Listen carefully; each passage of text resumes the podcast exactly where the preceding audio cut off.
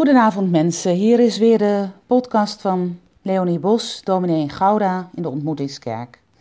Het is vandaag als woensdag en daarmee begint de 40 dagen tijd. En in deze 40 dagen tijd wil ik elke avond weer een avondgebed aan u zenden. Vandaag, de eerste dag van de 40 dagen tijd, komt de tekst, de dagtekst uit Matthäus 6. En daar staat in vers 9: Bid daarom als volgt: Onze Vader in de hemel, laat uw naam geheiligd worden. En wetend van alle geweld in deze wereld, juist nu, bidden wij met een lied. Lied 1012 uit het liedboek. Geef aan de wereld vrede, Heer, in deze donkere tijden.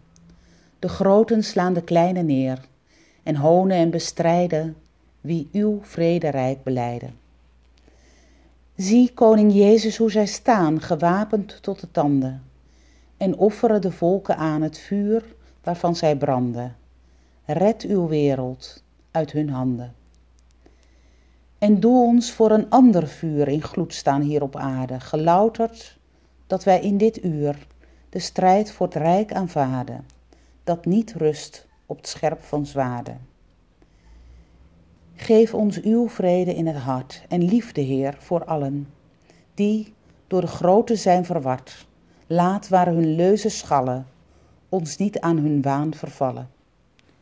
Uw rijk, Heer, komt, en het is nu, in het onaantastbaar heden. Van uw genade zien wij u, gegord met recht en reden, voor ons uit, een vorst van vrede.